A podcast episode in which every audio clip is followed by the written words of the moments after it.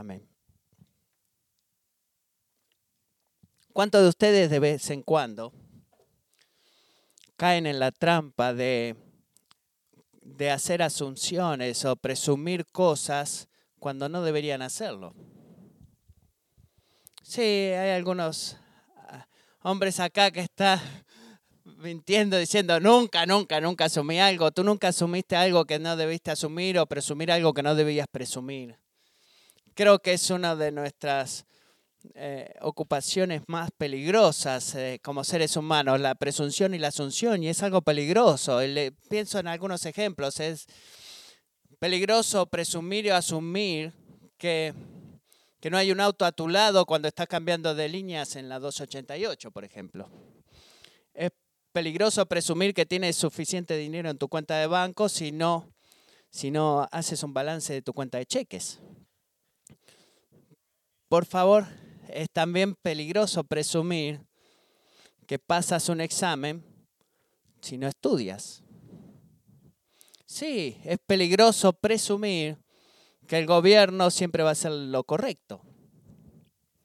Es, peligroso presumir de que tú puedes comer comida chatarra y bacon en cada comida y estar bien si tu familia tiene historia de eh, enfermedades coronarias. Es peligroso presumir que tu matrimonio está saludable. Es peligroso presumir que, que tu doctrina es sana y que tus hijos de alguna forma van a ser salvos también. Que tu hogar está salvo. Que tu jubilación está asegurada. Que tu estilo de vida es sabio incluso de decir que tienes años incontables de vida delante de ti. ¿Por qué digo que es peligroso presumir estas cosas? Bueno, es por la simple verdad de que vivimos en un mundo muy incierto.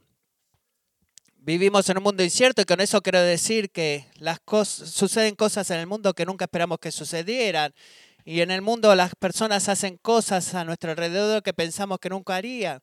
En un mundo vemos que, qué sé yo, una ciudad entera puede arrasar, ser arrasada en una noche o una enfermedad o un ataque terrorista en el único en el lugar que no esperabas que iba a suceder.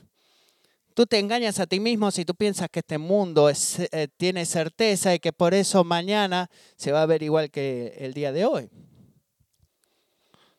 Tú estás diluyendo en eso si crees eso, pero lo que somos prontos para hacer, somos prontos para hacer este tipo de asunciones, prontos para vivir con la dilución de que estamos en control de nuestro destino, por ejemplo.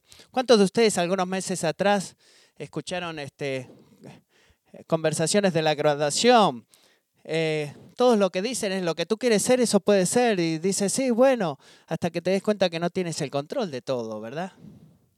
Tú no tienes el control para nada.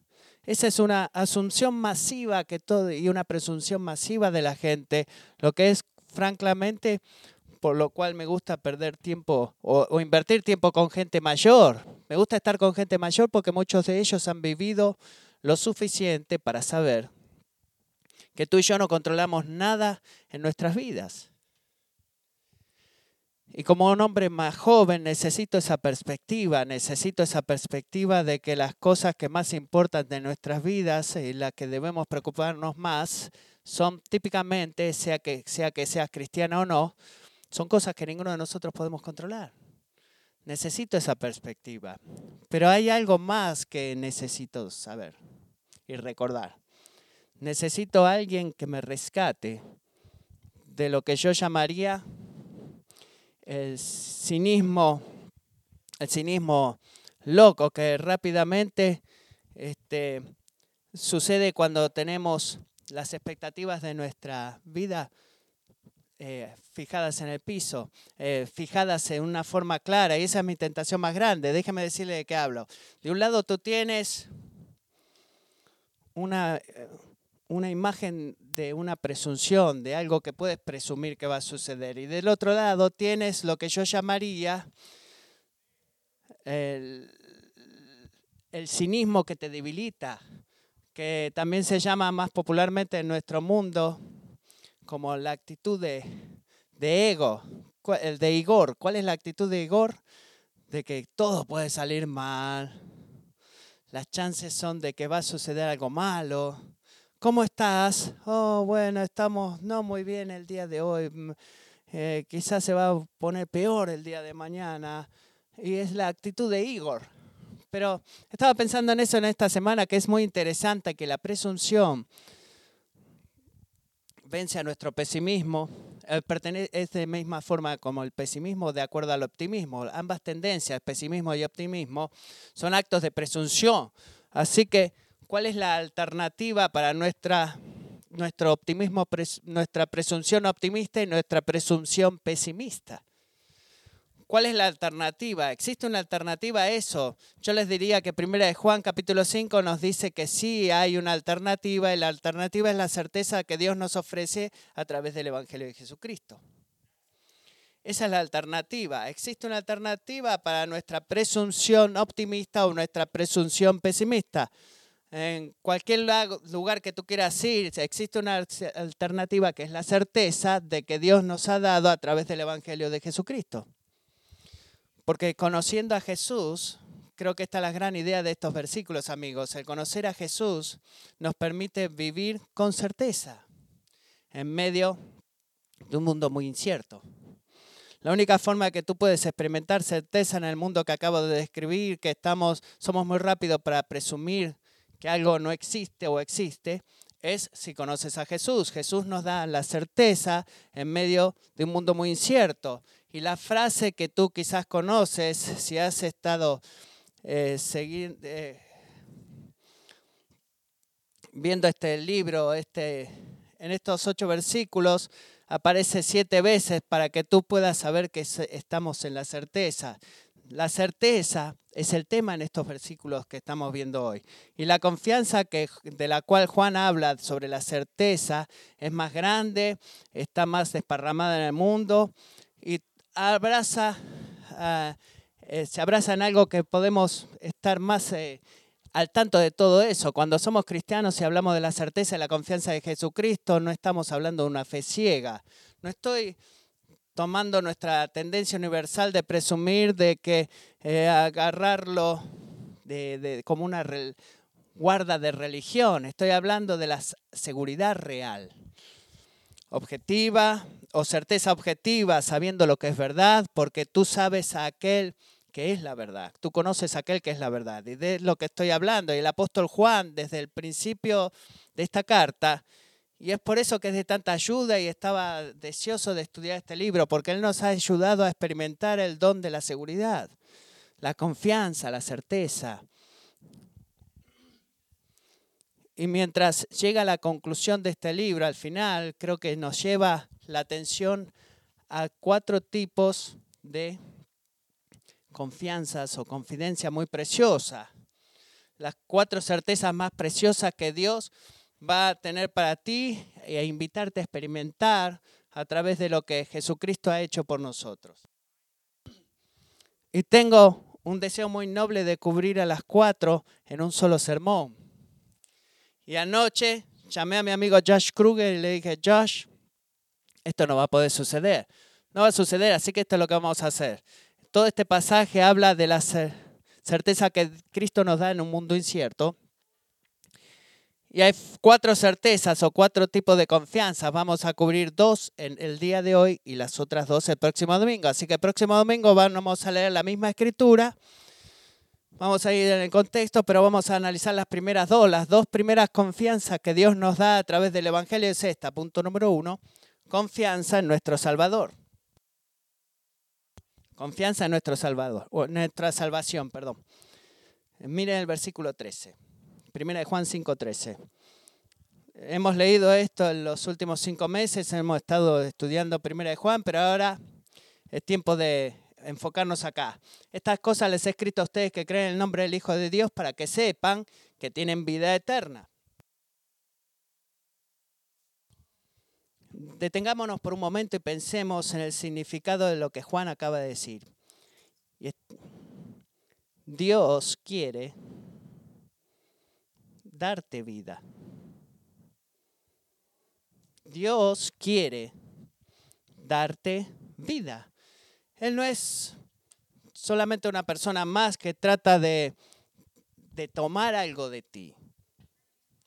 ¿Por qué estás cansado los domingos a la mañana? Porque muchos de ustedes han invertido toda una semana con sus hijos, sus jefes, sus padres, profesores, todos parados en línea tratando de que ustedes cumplan una necesidad más de ellas o de resolver un problema más antes de que colapses eh, por el, cansancio que tienes y no puedas hacer más nada.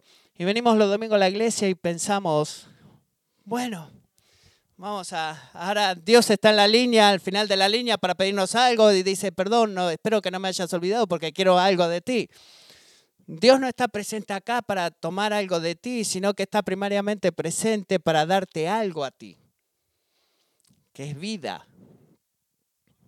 No está tratando de extraer vida de ti, sino que anhela darte esa vida. Una vida abundante, una vida que nunca se desvanece, una vida en donde tú nunca te aburrirás o te agotarás en el camino. Y una vida que no termina cuando tus ojos se cierren por la muerte, sino que eso simplemente va a ser el comienzo de esa vida. Y ese tipo de vida es exactamente lo opuesto de lo que merecemos, exactamente lo opuesto. Y cada uno de nosotros tiene pecado, cada uno de, nosotros somos criaturas quebrantadas y que hemos pecado una y otra vez y universalmente culpables de traición y universalmente merecemos la muerte, no una muerte que es temporaria, sino con una muerte que sea eterna, porque la gloria que hemos ofendido es infinitamente más grande. Y eso es lo que merecemos. Alabado sea Dios que Él ha rechazado permitir eh, que la, sentencia de muerte sea la última palabra para nosotros. Él ha hecho un camino para que tú puedas recibir la vida eterna que tú no mereces y que nunca podrías ganar. Lo que nos lleva a la pregunta de que si no la puedo ganar, ¿qué es lo que debo hacer para recibirla? Bueno, mira de vuelta al versículo 13. ¿Qué está diciendo Juan? Hablamos punto número uno, confianza en nuestra salvación. Cree en el Hijo en el nombre del Hijo de Dios. Y esa es la respuesta. Tú quieres la vida que Dios está anhelando darte, que no solamente en un punto, de tu vida, sino cada día de tu vida. Bueno, cree en el, hijo, en el nombre del Hijo de Dios. Cree en su nombre. Cree que Jesús vivió la vida perfecta que tú no puedes vivir. Cree que Jesucristo murió en una muerte sustitutiva que tú merecías morir. Cree que Jesús resucitó de la tumba y ascendió a la diestra del Padre en los cielos, probando que su sacrificio fue suficiente para destruir el poder del pecado y conquistar el poder de la muerte y hacer un camino para todos aquellos que confían para el perdón de sus pecados, que se les dé la bienvenida delante del trono de Dios como hijos e hijas del Rey.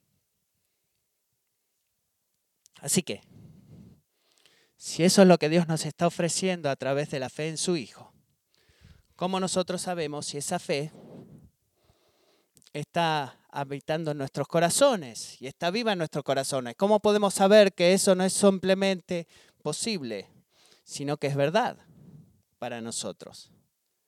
¿Cómo sabemos que nuestra fe es genuina y que tenemos vida eterna? Bueno, esto es donde estas cosas, miremos la frase al principio del versículo 13, que estas cosas que Juan nos ha escrito a través de todo este libro, todos los cinco capítulos de este libro son de tanta ayuda. Y para resumir acá un poco, Juan, como un buen médico del alma, que tú vas al doctor y a menudo te piden que tomes un tipo de exámenes para poder entender qué tipo de paciente eres tú, qué sucede dentro de tu cuerpo. Bueno, Juan es un gran doctor de, del alma y nos ha dado un examen acá en este libro y lo primero que vemos es el examen doctrinal. ¿Tú crees que Jesús es el Cristo, el Hijo de Dios? ¿Estás confiando en Él para darte vida en lugar de tratar de crear la vida por ti mismo? Y eso es un tema grande, pero eh, comienza ahí. El segundo examen fue un examen moral. Estás luchando para obedecer los mandamientos de Dios en cada área de tu vida. Y el tercer examen fue un examen relacional. Estás amando al pueblo de Dios de la forma que Él te ha amado a ti. Y Juan es un buen doctor y vuelve a estos exámenes una y otra vez para ayudarnos a saber de que estas cosas, aquellos que creen que creen en el Hijo, del, Hijo de Dios, bueno, tú crees eso, como lo sabes? Bueno, lo sabes si tomas esos, estos exámenes y si lo ves es el fruto y la evidencia de alguien cual fe es genuina. Y es de mucha ayuda estudiar este libro. Estos exámenes son importantes porque a través de ellos sabemos si tenemos o no vida eterna. Y no, cometamos errores. Espero que hayan podido ver todas estas semanas que Dios quiere que tú sepas si tienes vida eterna. Él no está buscando extraer obediencia de ti, este, como extorsionándote. Eh, ¿Tú quieres vida eterna? Bueno, debes ser obediente. No. La vida eterna eh, provoca que seas más obediente. Él no está jugando contigo cuando te da este examen. La meta es la certeza. Y eso es lo que Él está buscando. El Espíritu Santo está ansioso de que tú no solamente recibas el don de la salvación, sino una certeza inconmovible de que tú has recibido ese don. ¿Cómo Él nos da una certeza inconmovible de que hemos recibido el don? Bueno, el denominador común de estos exámenes nos fuerza a llevar nuestra confianza y nuestra certeza de que somos salvos. ¿Cuál es?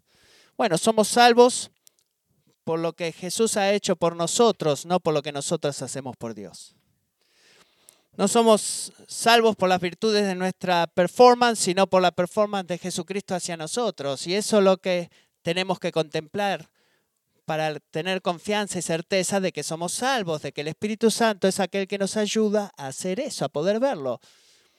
Así que no es estar ahí preguntándonos y decir, bueno, he roto la ley de Dios y Él es tan santo y no sé, la verdad que no sé si tengo, soy salvo o no. Este, bueno, tengo que leer mi Biblia más o tengo que hacer más cosas para Dios. No, no es así. ¿Sabes cómo eh, se vuelve tu gran salvador en esos momentos son tus obras, pero no somos salvos por obras, sino por la fe, no una fe que está apartada de las obras, sino una fe que da evidencia de su autenticidad a través de nuestras obras. Confío que Dios use este estudio de Primera de Juan para impartir una mayor certeza en tu corazón, amigo, certeza de esa salvación si tú crees en el nombre del Hijo de Dios. Pero mientras nos aproximamos al final de esta serie, sigo teniendo esta creencia del Señor y una preocupación genuina de que, que algunos de nosotros podemos seguir tentados a la presunción de lo que he hablado antes. ¿Qué quiero decir con esto? Bueno, a menudo se ve como esto. Tú escuchas a alguien como yo predicando y te encuentras pensando camino a casa y te levantas a la mañana pensando, bueno, ¿sabes qué? Quizás no soy un tan buen cristiano como debería ser pero tampoco soy tan malo como podría serlo. Así que quizás me he sacado una C. Eh, puedo tener un mejor grado, quizás, bueno, pero Dios es amoroso. Así que confiemos en eso y, y sigamos nuestra vida. Podemos pensar así. Podemos presumir cosas como esa. Y, esa es y eso es excesivamente peligroso terriblemente peligroso. No, no este, apuestes al futuro de tu alma. No te quedes pensando, no te quedes presumiendo, sino que Dios quiere que tengas la certeza y sí que debemos rechazar las cosas de este mundo que nos distraen de recibir eh, las cosas más grandes que el mundo por venir tiene. Me gusta como Charles Spurgeon lo, lo define. Él dice, puedo entender a un hombre que duda si está verdaderamente convertido o no, pero no puedo aceptar su apatía y que descanse tranquilo y en silencio sin hacer nada para resolver el problema o el enigma. ¿Cómo puedes descansar sin saber si estás en Cristo o no? O tal vez eh, reconciliado o condenado, quizás este, al borde de ir al infierno o nada más que te mantenga lejos del infierno que el aire que respiras o la sangre que circula en tu sangre, que en cualquiera de estas, en cualquier momento se puede detener eso, puedes dejar de respirar. y ahí tu carrera se terminó, tu historia terminó, tu vida terminó y, y deja de, jugar con eso, deja, pídele a Dios que te saque esa pereza espiritual que tienes. Anhelo la salvación, Él puede y Él lo hará cuando tú ansiosamente le buscas. No juegues lotería con tu alma. Dios tiene una certeza para ti en Jesucristo. Porque la pregunta en la cual estamos parados a los ojos de tu Creador y Rey, aquel que ha hecho toda tu vida y aquel que un día le vas a tener que dar cuenta de lo que has invertido tu vida, es la pregunta más importante que alguna vez puedas responder. Y por esa razón la seguridad comienza con esto, con la certeza del versículo 13, que es la certeza de nuestra salvación. Es la mayor certeza que Dios nos puede dar en un mundo incierto. Y debido a que estamos tan rápidos para creer, bueno, sí, ¿cuál es la certeza real, verdad? Bueno, debemos ser traídos de vuelta a la verdad de que esta es la mayor certeza y la mejor certeza que alguna vez puedas pedir. No puedes pedir por mayor certeza de saber que está bien con tu alma y que Dios te ama. Y que Él te va a traer de vuelta a casa porque te ama. Tú no puedes pedir por una mayor y mejor certeza que esa. Recordemos que la certeza de nuestra salvación, seamos confiados en nuestra salvación, pero la seguridad comienza acá en estos versículos, pero no se detiene ahí. Así que hay cuatro tipos de confianza. La primera, la confianza en la salvación, y la segunda es, vamos a pasar el resto de esta mañana en, en estos dos versículos. Porque si cuando comencé trabajando en esto, dije, Dios, no nos podemos mover rápido en esto. Así que, ¿cuál es la segunda certeza? es la confianza en nuestras oraciones. Confianza en nuestras oraciones es el punto 2. Así que miramos de vuelta al versículo 13. Noten aquí que Juan no dice, aquellos que creen en el nombre del Hijo de Dios van a tener vida eterna. Porque como experiencia de la vida eterna estuviera limitada al futuro. ¿Qué es lo que él dice acá? Miremos de vuelta ese versículo, el 13, que para que sepan que tienen qué? Que tienen vida eterna. La tienen en el presente, ahora mismo. En otras palabras, el don de la vida eterna que tenemos a través de la fe en Jesucristo no es solamente una confianza espiritual para el futuro, sino una confianza espiritual en el presente, específicamente confianza en nuestras oraciones es a donde Juan está apuntando acá, Hebreos capítulo 4, versículo 14. Teniendo pues un gran sumo sacerdote que trascendió los cielos, Jesús, el Hijo de Dios, retengamos nuestra fe. Es otra forma de decir lo que Juan habla en el versículo 15. Recordemos que la confianza de la salvación que tenemos en Jesús y en su, y en su performance, no en la nuestra, ¿Por qué lo hacemos? Porque el versículo 15 de Hebreos dice, porque no tenemos un sumo sacerdote que no pueda compadecerse de nuestras flaquezas, sino uno que ha sido tentado en todo como nosotros, pero sin pecado. Así que, ¿qué es lo que hacemos? ¿Nuestra confianza se detiene teniendo la certeza de la salvación? No. Como Hebreos 4 y 1 Juan 5 dice algo, dice que debemos tener confianza y esa confianza nos va a traer al trono de la gracia para que recibamos gracia y encontremos gracia en nuestro tiempo de necesidad. Hay una dinámica acá que permite la confianza de la relación, de acceso a la relación y la salvación que tenemos con Dios a través de Cristo para vencer una vida que que corra con confianza al Señor para respuesta a nuestras oraciones. Hay una certeza que Dios quiere que cada cristiano experimente en sus oraciones como resultado del Evangelio. Si tú miras el versículos 14 y 15, Juan nos explica esto de forma de, de dos este, verdades muy grandes. Miren el versículo 14, primera de Juan 5, 14. Esta es la confianza que tenemos delante de Él, de Dios, que sí pedimos cualquier cosa conforme a su voluntad, Él nos oye. Si pedimos cualquier cosa conforme a su voluntad, ¿qué sucede? Entonces Él nos oye. Así que pensemos en eso. El, único tipo de oración que Dios no solamente se deleita en responder, sino que siempre va a responder es la oración que está de acuerdo con su perfecta voluntad. ¿Por qué ese es el caso? Es la forma más simple que puedo responder esto. Es debido a que Él es Dios y nosotros no. Porque ese es el caso de que Dios siempre se va a deleitar en responder y siempre va a responder las oraciones que están de acuerdo a su perfecta voluntad. Bueno, en última instancia, porque Él es Dios y nosotros no lo somos. Así que piensa en eso. Si Dios va a someter su voluntad a la tuya y a la mía, si Él nos llamara y nos dijera, ¿sabes qué? Bueno, creo que tengo ganas de eh, ir a Google Docs y, necesito un editor, ¿podrías leer esto, lo que es mi voluntad y mejorarla?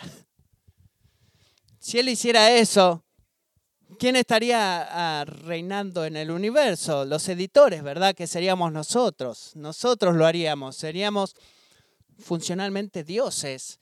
Y el Dios verdadero sería eh, afectado de, su existencia y Él no va a hacer eso, Él nunca va a permitir que eso suceda porque su soberanía absoluta sobre el universo entero incluye toda tu vida y es parte de la esencia de lo que significa Dios ser Dios. Isaías 46, 9 dice, yo soy Dios y no hay otro.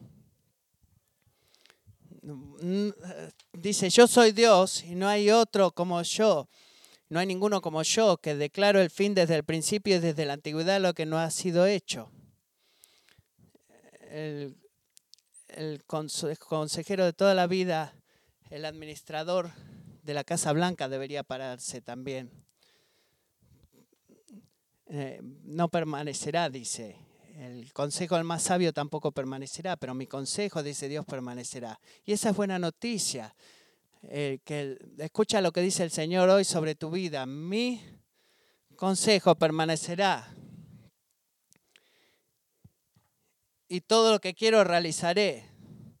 Tú puedes estar en, estarías en muchos problemas si no pudiéramos eh, dejar que Dios respondiera, si Dios respondiera por oraciones que no estuvieran de acuerdo a su perfecta voluntad, estaríamos en grandes problemas. ¿Por qué lo digo? Porque pensamos que sabemos más que Él.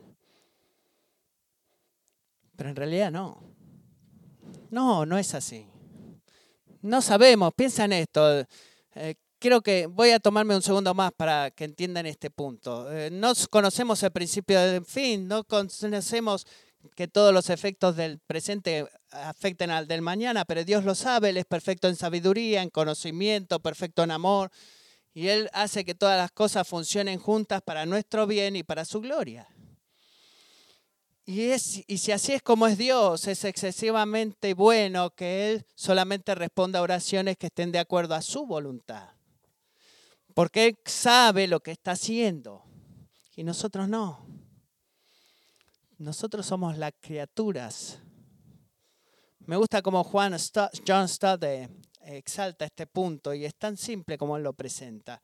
Dice, la oración no es un dispositivo útil para imponer nuestra voluntad sobre la de Dios o para torcer su voluntad hacia la nuestra, sino que es la forma preestablecida de subordinar nuestra voluntad a la suya. Espero que tú veas eso de que tú subordinas tu vida y el Espíritu de Dios siempre es tan humilde que tú y yo nunca por un momento pensamos de que podemos saber más que Él cuando el Espíritu Santo trabaja en nuestras vidas y entendemos lo que es la oración.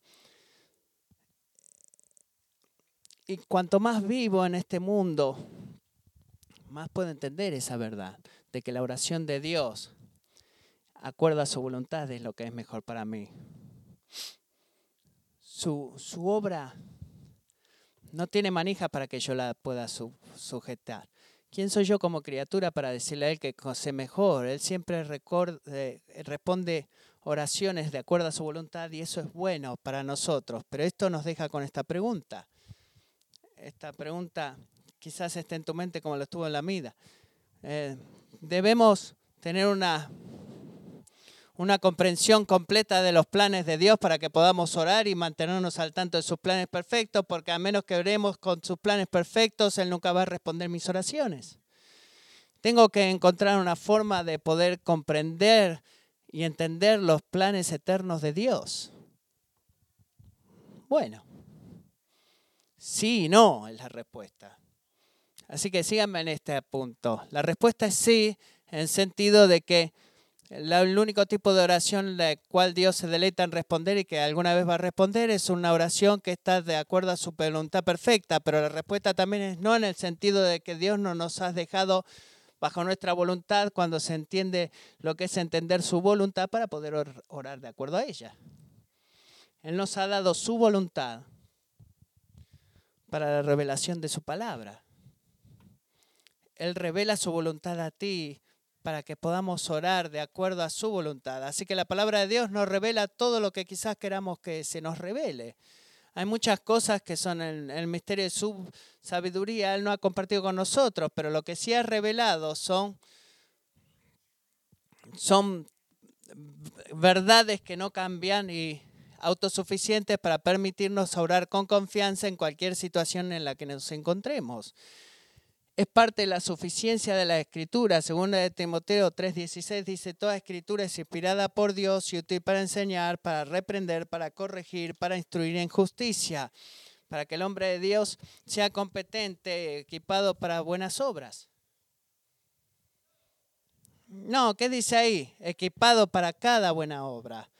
Parte de la suficiencia de, de la palabra de Dios y la autosuficiencia de la palabra de Dios, que es que Él nos da todo el conocimiento de la voluntad de Dios para que podamos orar y estar de acuerdo a su voluntad. Es un don, es suficiente. Así que déjenme darles un ejemplo de lo que estoy hablando acá. Cómo la escritura nos ayuda a saber las cosas por las que orar en cualquier situación que tengamos. Este es un ejemplo. Digamos, por ejemplo, que tu amigo repentinamente pierde trabajo. Pierde trabajo, quizás esto ha pasado con alguno de tus amigos últimamente. Cuando sucede, sabes que no existe versículo bíblico que tú puedas ir a ver. Eh, que diga, cuando un amigo pierda el trabajo, Dios es fiel en darle otro trabajo antes del final de mes. No, Eh, no creo que encuentres ese versículo en la Biblia, así que no debemos orar por un nuevo trabajo. ¿Quiere decir eso? No, no quiere decir eso. Quizás sea la voluntad de Dios o quizás no sea, pero en última instancia no sabemos. Él no nos debe nada, no nos debe un trabajo a nosotros, pero lo que sí sabemos Sabemos la palabra revelada de Dios en Mateo 6, 31 al 33. Por tanto, no se preocupen diciendo que comeremos o que beberemos o con qué nos vestiremos, porque los gentiles buscan ansiosamente todas estas cosas, que el Padre Celestial sabe que ustedes necesitan todas estas cosas, pero busquen primero su reino y su justicia, y todas estas cosas les serán añadidas. que recordamos ese versículo y decimos, bueno, esa es una revelación de la voluntad de Dios. Así que, ¿de qué oramos? Oramos de esto, Señor Tú nos has dicho que tú conoces nuestras necesidades físicas. Señor, tú has prometido que si buscamos primero tu reino y confiamos en contigo en nuestras vidas, tú vas a proveer todo lo que necesitamos para amarte y glorificarte. Así que te pedimos que proveas a nuestra hermana o nuestro amigo con un trabajo nuevo. Cuida sus necesidades físicas mientras ella o él eh, es fiel en honrar tu vida. Así que oramos Mateo 6, la voluntad de Dios en ese versículo. O recordaremos la voluntad de Dios en Santiago 1, 2, 4. Tengan por sumo gozo, hermanos míos, cuando se hallan en diversas pruebas, sabiendo que la prueba de su fe produce paciencia, que esa es la voluntad de Dios. Y que la paciencia tenga su perfecto resultado para que sean perfectos y completos sin que nada les falte. Así que recordamos eso. Señor Dios, ¿de qué oramos? Bueno, Señor, oramos que uses esta prueba en su vida para que provoques una nueva medida de fe, de confianza, de que tú eres Dios, de que tú eres bueno y que tú nunca lo vas a abandonar y que ahora estás usando la situación para su bien y para tu gloria y tú vas a conformarla a ella de acuerdo a la imagen de tu Hijo, Jesucristo. Así que oramos, Señor, podrías ayudar a nuestra hermana a tener hambre y sed de la justicia, más de lo que tiene hambre y sed de tener un trabajo nuevo. Es así como oramos de acuerdo a la voluntad de Dios. Así que espero que sea claro de estos ejemplos de que si tú vas a orar de esa forma, de acuerdo a la voluntad de Dios, entonces necesitas tener una mente y un corazón que esté saturada de la palabra de Dios. Las oraciones que Dios se deleita en responder son oraciones los cuales la mente y el corazón de los cristianos está saturada con la voluntad de Dios, como es revelada en la palabra de Dios. Y es el tipo de pueblo que debemos ser. Y cuando eso sucede, tu, mente está saturada de la palabra revelada de Dios y la voluntad revelada de Dios, oh sorpresa, nuestras oraciones comienzan a cambiar. ¿Cómo cambian? Bueno, no van a pedir a Dios eh, que responda a cosas específicas, sino que van a crecer en en pedir cosas que no tengan mucho que ver con las circunstancias que vienen, sino que tengan más que ver con la condición del corazón de la persona por la que oramos. Es la palabra que nos ayuda a entender la voluntad de Dios para orar de acuerdo a la voluntad de Dios. Volvamos al versículo 14, primera de Juan 14, 5, 14, 15. Esta es la confianza. Juan nos enseña a confiar en la oración. Si pedimos cualquier cosa conforme a su voluntad, ¿qué dice que sucede? Sabemos que Él nos oye. Él nos oye, tenemos que pedir de acuerdo a su voluntad y entonces lo que sabemos que el resultado es que si hacemos que Él nos oye. Cristiano, ¿te diste cuenta que cuando tú oras, tú estás hablando, no estás hablando aire fino, no estás eh, eh, llamando a una máquina automática que responde? ¿Cuántas veces llamaste a tu compañía de tarjeta de crédito o una aerolínea y la voz del otro lado dice, Gracias por llamar. Por favor, díganos la razón de su llamado. Por ejemplo, usted puede decir, chequear balance, hacer, hacer en pago o disputar un, cargo. Y tú dices, oh, bueno, tú tratas de, trata de explicar en la mejor lenguaje y inevitablemente la voz del otro lado de la línea dice, ¿qué? Lo siento, pero no hemos entendido su, requerimiento, por favor pruebe de vuelta. Usted puede decir, hacer un pago, eh, y otra vez empieza todo. Y no, no es lo que yo quiero hacer. Bueno, entonces cortas y le dices a tu esposa, esposa, puedes llamar.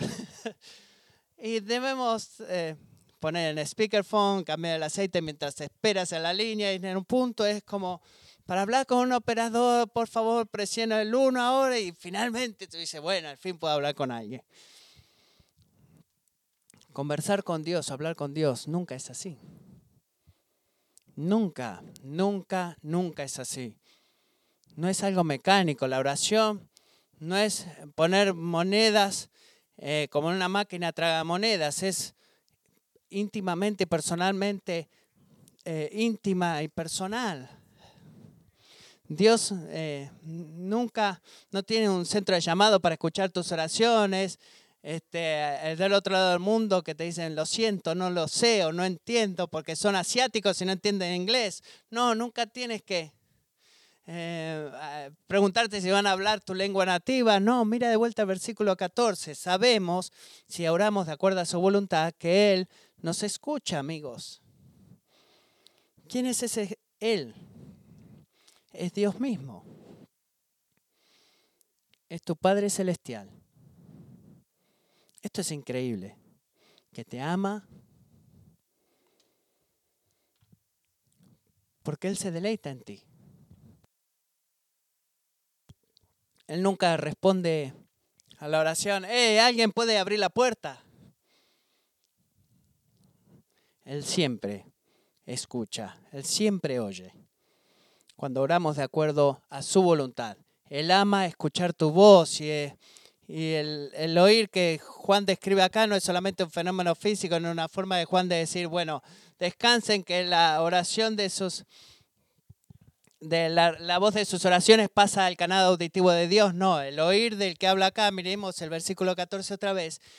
El, el oír significa escuchar con favor, es escuchar y el compromiso que él tiene de escuchar nuestro requisito. Bueno, lo digo porque en el versículo 15, lo que Juan dice después de esto, él dice, nos oye, implicación que si sabemos que Él nos oye, entonces ¿qué?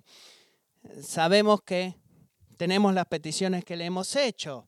Él está escuchando de una forma que es con favor y una inclinación a responder nuestra petición. Ahora,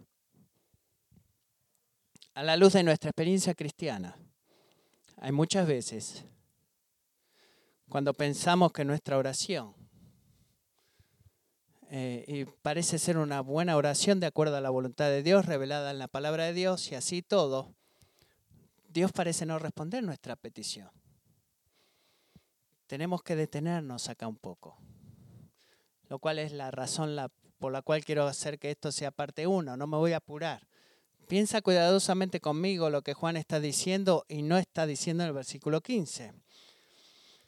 Detener la petición es simplemente otra forma de decir que tenemos la respuesta a nuestra oración, pero debemos tener cuidado porque como I. Howard Marshall apunta acá, tener la solicitud, y esto es de mucha ayuda, se refiere a la posesión de una respuesta no necesariamente que recibamos o la recepción de una respuesta. ¿Está bien? ¿Qué quiero decir con esto? ¿Cuál es la diferencia entre poseer y recibir? Bueno, el poseer una respuesta a tu oración es poseer una certeza objetiva de que Dios va a responder tu oración de acuerdo a su voluntad, incluso si la experiencia actual de esa respuesta eh, está esperando en el futuro. Tú posees la respuesta, pero no la has recibido, así que en contraste del recibir la respuesta a una oración, es en verdad experimentar ahora mismo el cumplimiento de tu petición. Es, es muy hay una diferencia entre poseer una, una respuesta que tú sabes que viene y recibir esa respuesta que tú dices, bueno, ya la tengo. Creo que una mejor ilustración de esto es que si alguna vez vas a a comprar un auto y te dan el permiso para el auto y te dicen, hey, tengo un auto nuevo. Y tú dices, bueno, con felicidades, ¿dónde está? Ah, no, todavía no lo tengo. Pero ya les di el cheque, firmé todos los papeles, me dieron el título, tengo las llaves, te puedo mostrar una foto con mi teléfono, es legalmente mío el auto, pero estoy esperando que el taller le arregle algunas cositas que quería que le arreglen antes de recogerlo. Así que tú, tú no le dices a esa persona, tú no tienes el auto nuevo hasta que lo vea en tu estacionamiento, ¿verdad? No, tú lo tienes, lo posees, simplemente que todavía no lo has recibido. Así que el la paralela, paralelo acá es perfecto para comparar en lo que es nuestra relación con Dios muchas veces. Piensa de esta forma, por ejemplo, volviendo al versículo 13, Juan nos dice algo acerca de la voluntad de Dios. Él nos dice que Dios quiere que sus hijos, aquellos que creen en el nombre del Hijo de Dios, que sepan que tienen vida eterna. Quiere que la sepan y que sepan que la tienen. Así que, ¿qué es lo que hacemos a la luz de esa verdad de la palabra de Dios cuando un amigo nos dice, ay, tengo lucha para creer que Dios está conmigo y no en contra mía? Y que soy salvo. Bueno, oramos por él de acuerdo a la voluntad de Dios, así que oramos que lo que oramos, Señor, tú has dicho que tú vas a usar tu palabra, específicamente tu palabra en Primera de Juan, para darnos el don de la seguridad. Haz eso ahora mismo por mi amigo. Sabemos que esa es una oración de acuerdo a la voluntad de Dios. Así que sabemos que Dios está escuchando y sabemos que si Dios está escuchando, ¿qué es lo que hacemos? Versículo 15, sabemos que tenemos la respuesta que hemos pedido, podemos estar ciertos de que Dios va a hacer lo que Él dijo hacer porque Él ha prometido hacerlo. Y al mismo tiempo, no debemos perder de vista de que todo lo demás que la Biblia nos enseña acerca de orar con paciencia persistente. Quizás no nos dé Dios la seguridad inmediatamente. Tampoco debemos perder de vista las cosas que Dios nos pide que oremos en humilde sumisión a la inescrutable sabiduría de Dios que sabe todas las cosas bien, incluso cuando nosotros no entendamos su camino y los misterios de su sabiduría, Él decida que la seguridad completa de la salvación no sea algo que esa persona experimente hasta el día que vea a Dios en su gloria. En ese sentido, debido a la palabra de Dios y la voluntad de Dios, ellos poseen la respuesta a esa oración, pero quizás todavía no la han recibido. Y esa distinción es importante porque de otras maneras, amigos, podríamos poner el versículo 15 primera de Juan 5 como algo para luchar con eso, donde lo usaremos para eh, que Dios nos dé lo que querramos que nos dé cuando nosotros queremos. Y esa nos haría otra vez, como dije antes, a nosotros dioses, y no vamos a jugar con esas reglas. Así que sí que debemos tener mucho cuidado en entender el versículo 15 a la luz de toda la escritura. Lo que Dios nos enseña acá a través de Juan, la persistencia en la oración, la buena sabiduría de Dios y sus misterios, pero debemos tener cuidado de algo más también.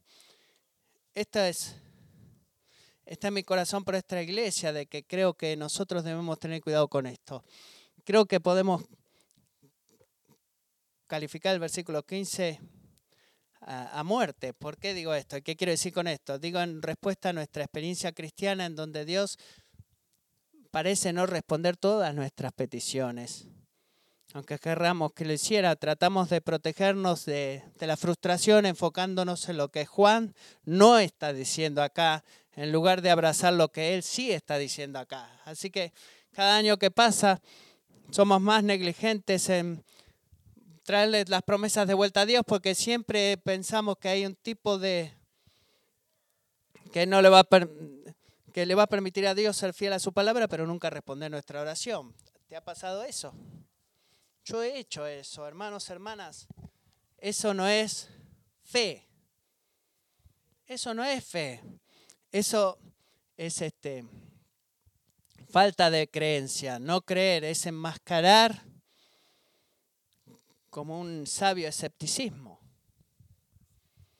El versículo 15 no quiere que levantemos nuestra expectativa de Dios, eh, simplemente confiando en que la escritura es suficiente, sino que es para fortalecer nuestra fe en la incertidumbre de que Dios será fiel para actuar en respuesta a las oraciones de su pueblo. Eso es por eso que está aquí. Así que, ¿qué es la fe? La fe cree la palabra de Dios, la fe alaba la palabra de Dios y la fe espera con expectativa confiada de que Dios va a hacer exactamente lo que Él dijo que iba a hacer. Incluso si no se ve eh, como ah, la imaginábamos o anticipábamos al principio. Porque sus caminos no son nuestros caminos. Sus pensamientos no son nuestros pensamientos, si sus caminos son más altos que los nuestros, si sus pensamientos son más grandes que los nuestros, y eso no es porque simplemente no podemos entender todo lo que Dios dice o, orar de acuerdo a su voluntad. No, conocemos su voluntad porque Él la revela en su palabra. Y amigo, por favor, escucha esto. Dios soberanamente ha ordenado cumplir cosas a través de tu palabra intercesora, oración intercesora que no, que no está apartada de la voluntad de Dios en su palabra. Los teólogos a menudo hablan de dos voluntades en Dios. No porque él tenga varias voluntades y a la mañana se levante y diga cuál voy a usar, no, sino que desde nuestra perspectiva hay cosas que él esconde y oculta y hay cosas que son reveladas. Así que Dios siempre actúa de acuerdo a su voluntad escondida o secreta, pero también a nosotros se nos aparece y actúa no de acuerdo eh, y actúa de acuerdo a su voluntad revelada. O al menos no en, en nuestra mesa de tiempo o como imagináramos que lo debería hacer. Así que, ¿qué es lo que hacemos con estas teorías? Bueno, concluimos de dos maneras. ¿Cómo nos aseguramos que todas estas calificaciones no, no nos quiten la confianza en la oración? Porque el punto acá es que confiemos en la oración. Dos aplicaciones. Número uno, una respuesta correcta a la voluntad escondida o secreta de Dios que nunca eh, entenderemos es la humildad. La humildad que rechaza la arrogancia, que dice, si tú crees, tú lo recibes. Y cambia a, a las palabras de, de Jesús en Lucas 22, 42. Padre, si es tu voluntad, aparta de mí esta copa. Pero no se haga mi voluntad, sino la tuya. Eso es humildad en acción a respuesta a la voluntad secreta de Dios que no podemos responder. Así que cómo respondemos a la palabra revelada de Dios y que sí podemos comprender, bueno, eso es con fe. Primero es humildad, lo segundo es fe. La fe, escuchen, que rechaza eh, eslogans fatalísticas como decir, bueno, lo que es es, la, voluntad de Dios así como sea será, lo rechaza, ¿no? Y cambia por el testimonio de, de Abraham en Romanos 4, 20, 21, que sin embargo, respecto a la promesa de Dios, Abraham no titubeó con incredulidad, sino que se fortaleció en fe, dando gloria a Dios. ¿Por qué?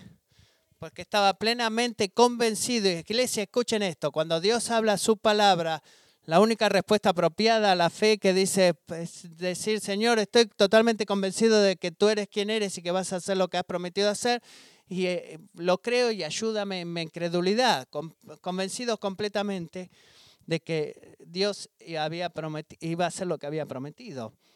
Debemos ser un pueblo humilde, debemos ser un pueblo lleno de fe. Y eso es lo que es la confianza en la oración y cómo se ve la confianza en la oración en acción. Recordemos la gran imagen de esto. ¿Cuál es la gran idea de todo este sermón? Conocer a Jesús nos permite qué? Tener certeza en medio de un mundo incierto. Y primera de Juan, esa certeza, el final del capítulo, llega de una, en una variedad de formas, diferentes tipos de confianzas espirituales. La primera es la confianza en nuestra salvación. Y la confianza en nuestra salvación es que Dios está con nosotros, no en contra nuestro, y que inunda la confianza en nuestra oración. Termino con esta, con esta cita de nuestro hermano John Stott que nos ayuda a ver por qué la confianza en nuestra oración no es una presunción, sino que es fe. Escuchen esto, lo que dice John Stott. La certeza y la humildad no se excluyen entre sí. Si el propósito revelado de Dios es no solo que debemos oír, creer y vivir, sino también que debemos saber, y esta es la mejor parte, la presunción con lo que hemos empezado en esta mañana, consiste en dudar de su palabra, no confiar en ella. Amigo, cuando tú eliges confiar la palabra de Dios y orar de acuerdo a ello, tú no estás caminando eh, presumiendo. Cuando tú eliges dudar la palabra de Dios y fallar en orar de acuerdo a la palabra de Dios, estás caminando en presunción o presumiendo, porque estás presumiendo que de alguna forma, de alguna manera, lo que Dios dice que es verdad no es verdad. El tipo de confianza que necesitamos, el tipo de confianza en nuestra salvación y en nuestras oraciones que necesitamos desesperadamente es algo que solamente el Señor nos puede dar, Señor Jesús. Es por eso que amo el versículo 13 este es todo el libro. Debemos creer en el nombre del Hijo de Dios. Es de donde viene nuestra fe y ponemos nuestra fe en oración. Así que hagamos eso ahora. Oh Padre,